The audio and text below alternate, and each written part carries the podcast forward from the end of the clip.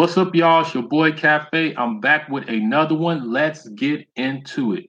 So, I checked out The Beekeeper with Jason Statham, and let me just tell y'all this. I really enjoyed this movie. I had a great time seeing this movie. This movie is a must see. Now I know some of y'all talking, what you mean it's a must see? Are you serious? Uh, no, I'm telling you, this is a must see film. And I'm going to break it down to y'all why it's a must see film. Number one, the story. The story in here was well written. You can tell that they took their time to put to put together a good, solid story. Not only that, the story takes you on an emotional roller coaster.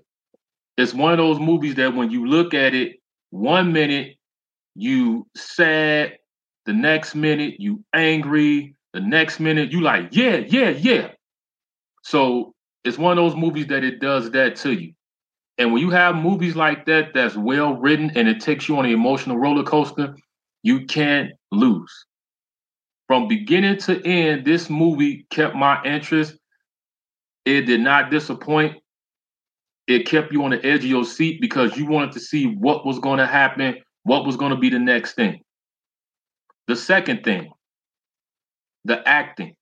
Everybody in here did such a great job from Jason Statham to Josh Hutcherson to Minnie Driver to Phylicia Rashad to Jeremy Irons.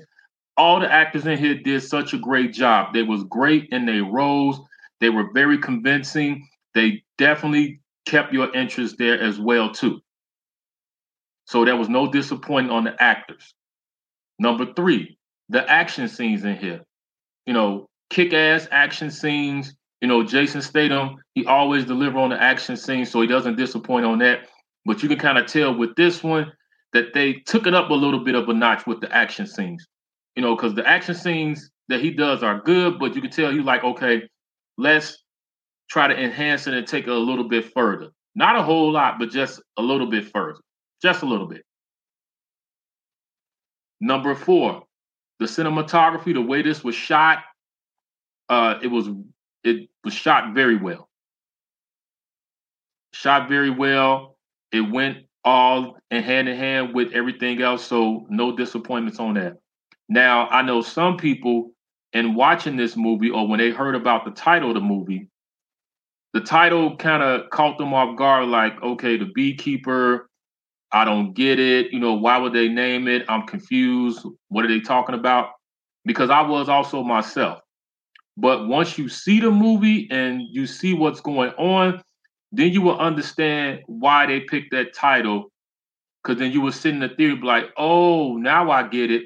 Now I see why they did that. Now I'm catching on. But overall, on my scale of low, medium, high, this movie is a high. This is a must see film. I'm telling you, you got to check this movie out. Not only that, this is also a good date night film. So if you're going out with your girl or you're going out with your guy, you know, definitely check this out because you will not be disappointed. All those factors I told you the story, the action, the uh, actors, everything put together definitely made this film a hit. And it's good because we haven't had a good action movie in a while. I mean, we had some action movies that came out that was okay, but we really haven't had a good action movie where the story, the acting, everything went together. We just haven't had those in a while. And I'm glad that they actually took their time to actually put a decent, solid, entertaining story together instead of just throwing something out there just because it's Jason Statham. Let's just throw it out there because people are gonna go see it. No, you can tell they actually took their time and did this. So overall, I'm telling you guys, check this out.